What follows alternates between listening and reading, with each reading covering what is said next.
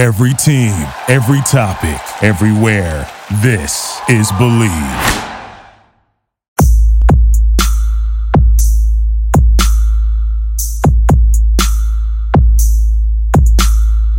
Hello, everyone. This is Paul Brennan, PGA Professional with Bleav in Tennessee Golf here on the Bleav Podcast Network, the number one podcast network for professionals. Do you believe?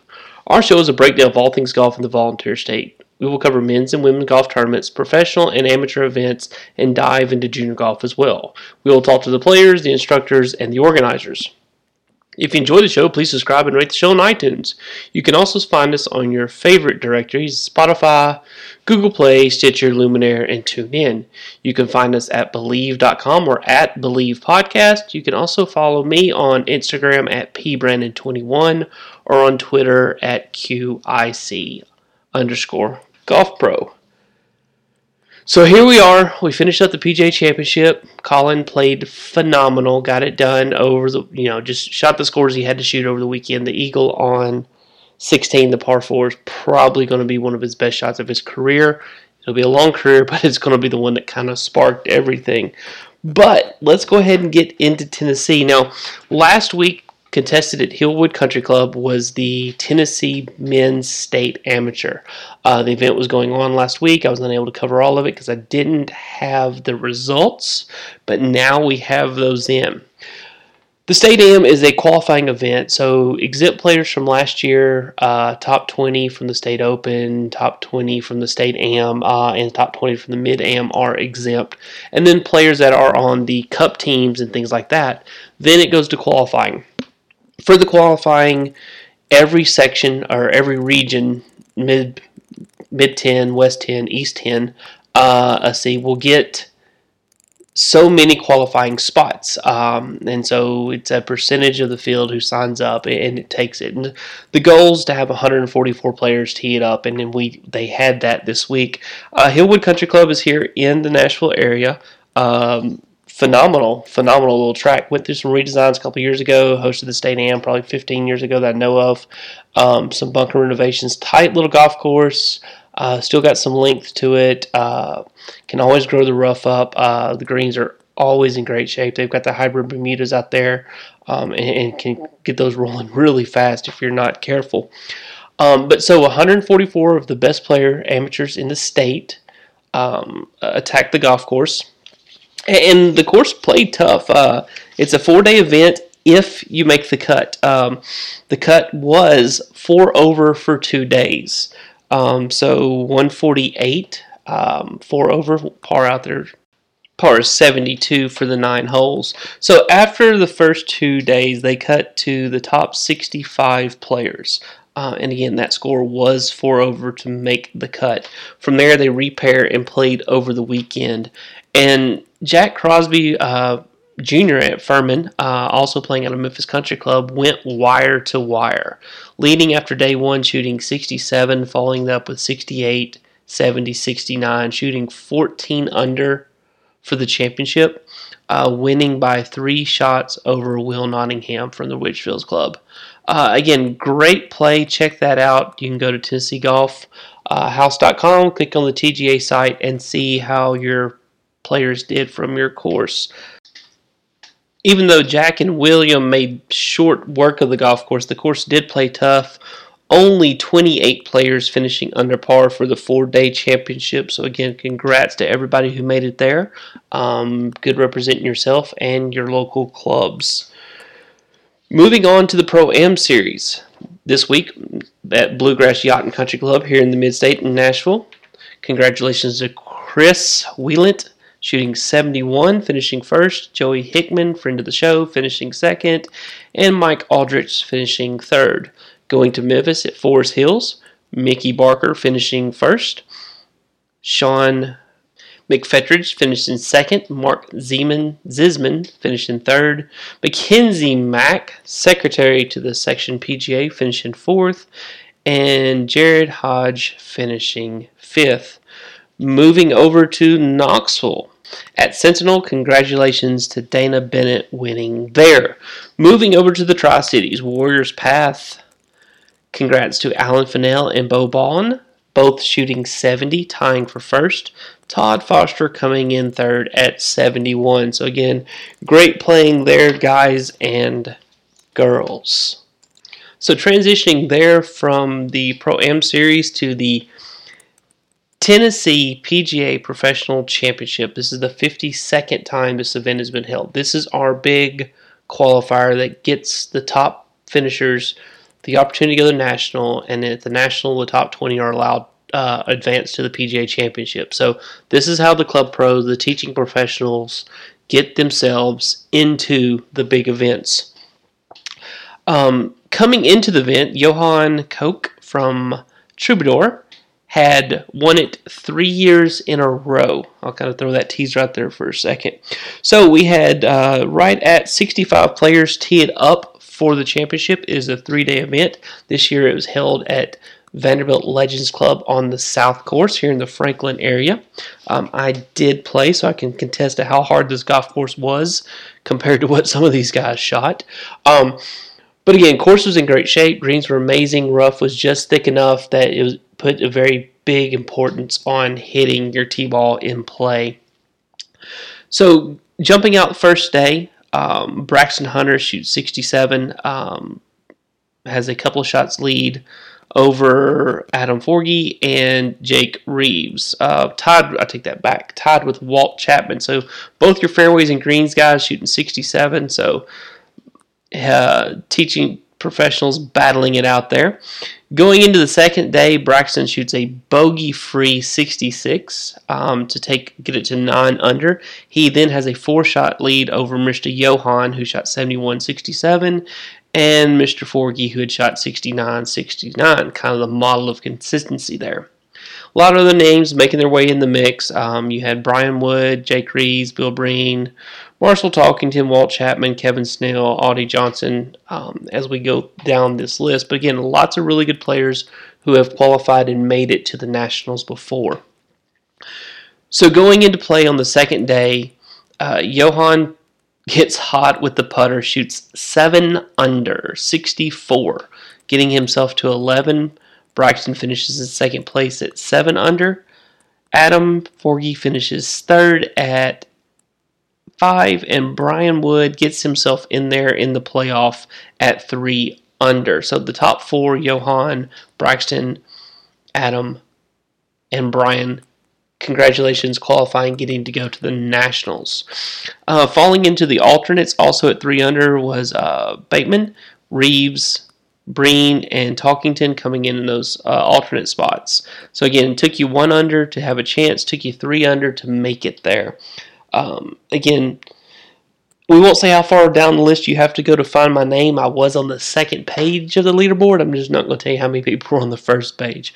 Um, highlight of mine is I did shoot a 73 on round two, but enough about me. Let's get back to this. So Johan has now won this championship four years in a row. Johan has also qualified for the PGA Championship three times. Uh, in 2014, he was competing at Valhalla. They had the long drive contest on Wednesday. Uh, Johan played with a couple of his friends, uh, Schwartz, Charl Schwartzel and Louis Oosthuizen, and Johan finished second in the driving contest that year. So Johan definitely hits it a long ways, rolls the putter well, and plays to a very high level of competition when he has to. So congrats again there, Johan. So you can find all the results I just went over and a lot more at TennesseeGolfHouse.com, uh, tngolf.com. Go to the website uh, and you can see everything there. So a couple weeks ago, I talked about how to choose the right putter, and I had a few questions come in about that, about some putters that people had seen on the Golf Channel, and I'll go ahead and dive right in. So the first one comes from Alex, and Alex is asking about the SIK putter that Bryson DeChambeau is putting with. How does it work and why is it important? So, Alex, the SIK putters, which is uh, SIK, stands for Studying Kinematics, um, and Bryson's actually a, a, partner in with them. Uh, what they've done is they've designed a putter face that no matter if you hit up or down with shaft on your putter, you're going to get a consistent roll. So I know uh, Brad Faxon, um, great putter, always kept his hands pressed a little forward, Dave Stockton has been a great putter and putting instructor for over the years, and he's always promoted forward shaft lean and impact.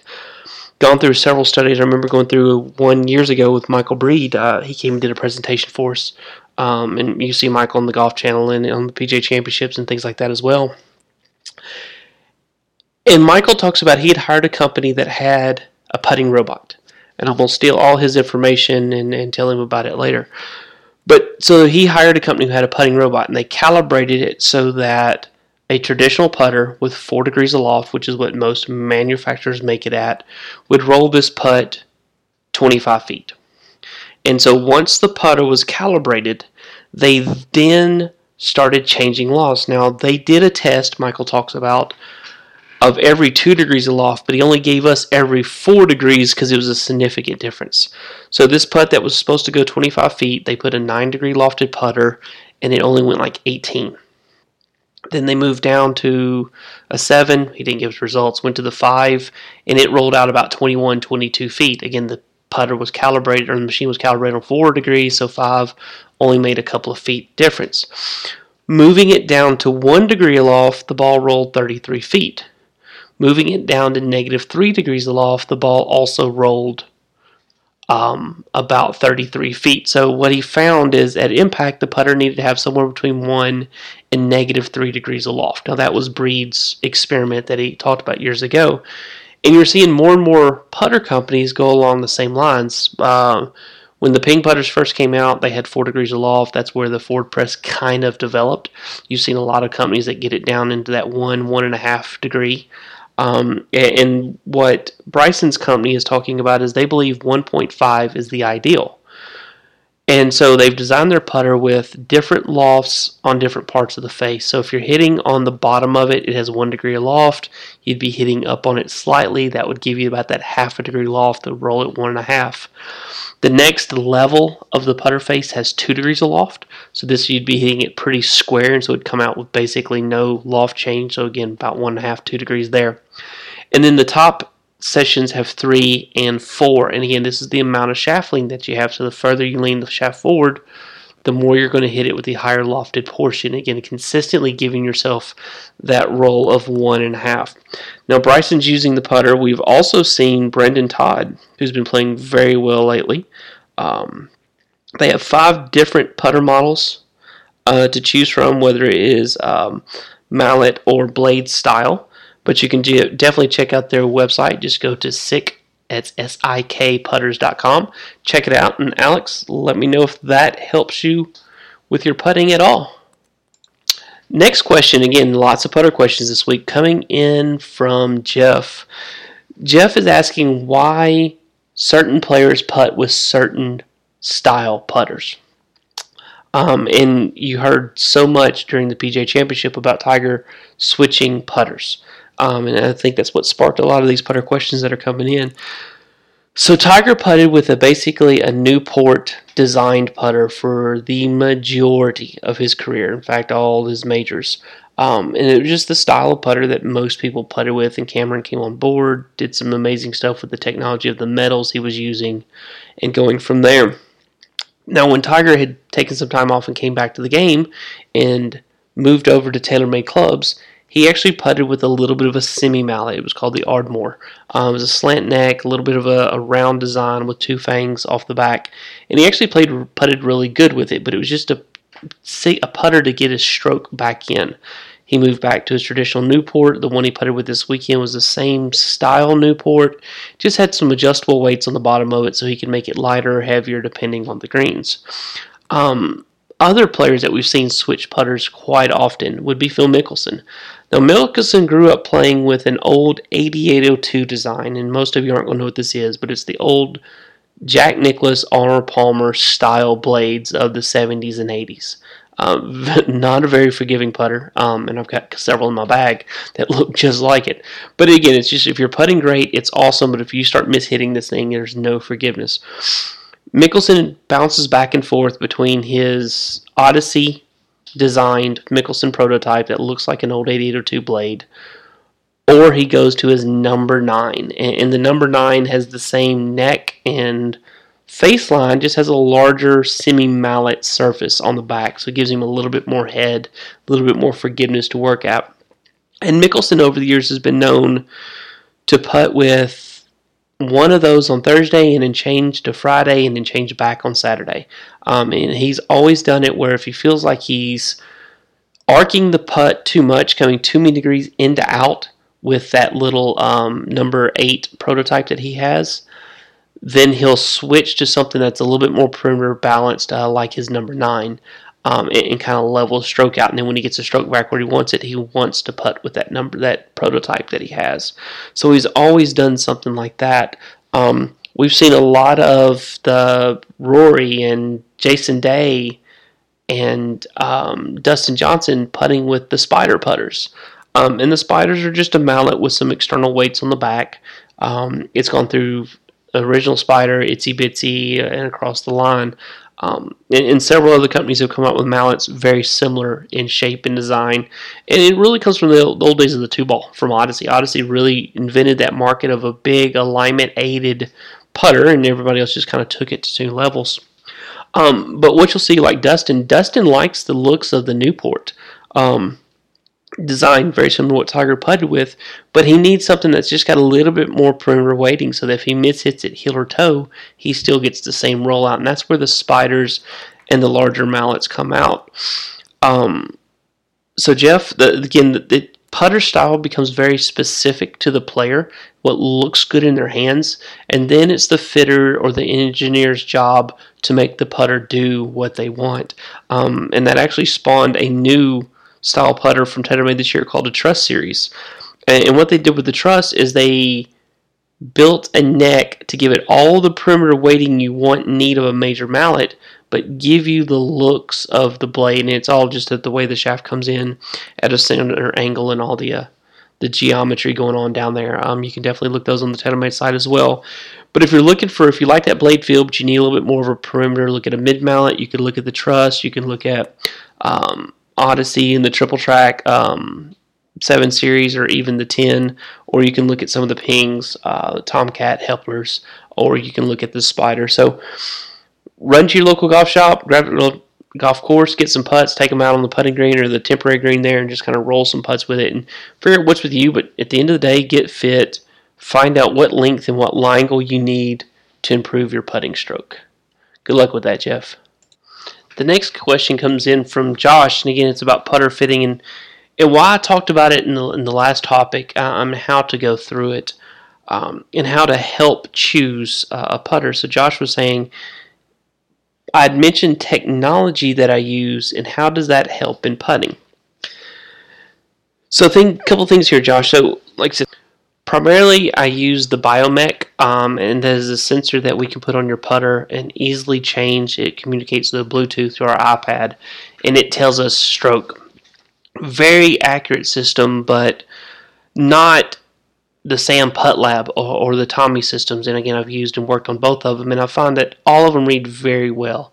Um, the reason I like the Biomech is that we can set it up and go different putts across the board. Um, whereas with you're dealing with the TOMI or the Sam Putt Lab, there's a, a, a major calibration system of getting the device set up in your alignment because it's reading all that. Because we're doing the Bluetooth on the putter itself. With a quick push of a button, I can realign at any given second. So you can putt from the same position in four different directions, and I know what's going on. So I like the simplicity and the versatility uh, of the Biomech. Um, the Sam Putt Lab again is probably the the top end, um, and I know a lot of friends who have those and, and, use those, and I'll sneak over there and hit them all there, hit all the time because it does just give a little bit more information um, where you're hitting it on the face and stuff like that for consistent roll. Um, but one of the devices that we use quite often is just the the Ping app. Um, Ping actually has a putter app um, with a device that we can put on your putter. Um, we can put our phone or iPod or whatever we have the device downloaded to, and it'll actually measure your stroke, and it, it, then makes a recommendation: do you need a straight back, straight through, a light arc, or a heavy, strong arc? Um, and using that, it can isolate what style putters you need. Um, so when we go through the putting process, you know, we, we dabble a little bit in both. I'm going to see which one you're able to launch consistently down the target line um, that doesn't create so much open and closed rotation. Um, but at the same time, I want to measure what your path looks like so I'll make sure I'm not putting you in a perfectly faced balanced putter if you tend to like to arc and release the putter because then the putter's fighting your feel. Um, so when I do a putter fitting, I'm designing the putter to fit your stroke. So, Josh, I hope that helps you out a little bit with the putting. Um, get with PGA Professional, get with your local retail stores. They all have some type of putting software or um, devices that they can help you with and get your eyes over the ball correctly. Um, even using the ping, the new uh, ping putters have the adjustable links. They'll go from 32 to 36 inches uh, with a simple wrench, so you can dial them up and down. Just got to get that lie angle right. So, Josh, go see somebody, get working on your putting, and I hope that explains why it's important. All right, well, everybody, well, I'm excited to say that I actually got to play four rounds of golf this week, three in competition plus one um, in the practice round. So four days in a row, first time that's happened all year. I hope you're getting out there taking advantage of this golf as well.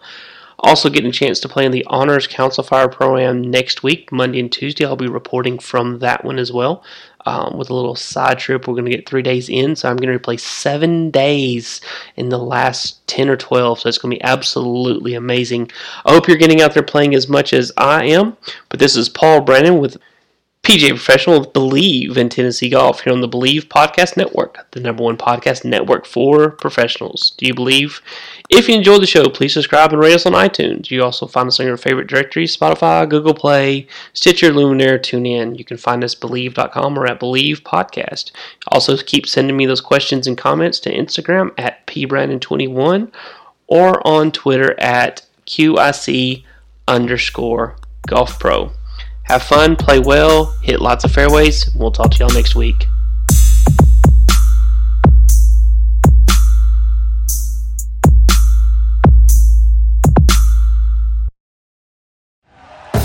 Thank you for listening to Bleav. You can show support to your host by subscribing to the show and giving us a five star rating on your preferred platform. Check us out at Bleav.com and search for B L E A V on YouTube.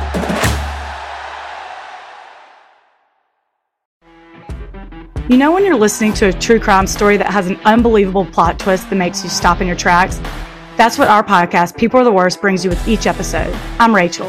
And I'm Rebecca. We're identical twins who love true crime cases that make you say, didn't see that coming, and we hate the people responsible for them. Listen to People Are the Worst now on Apple, Spotify, or wherever you get your podcasts.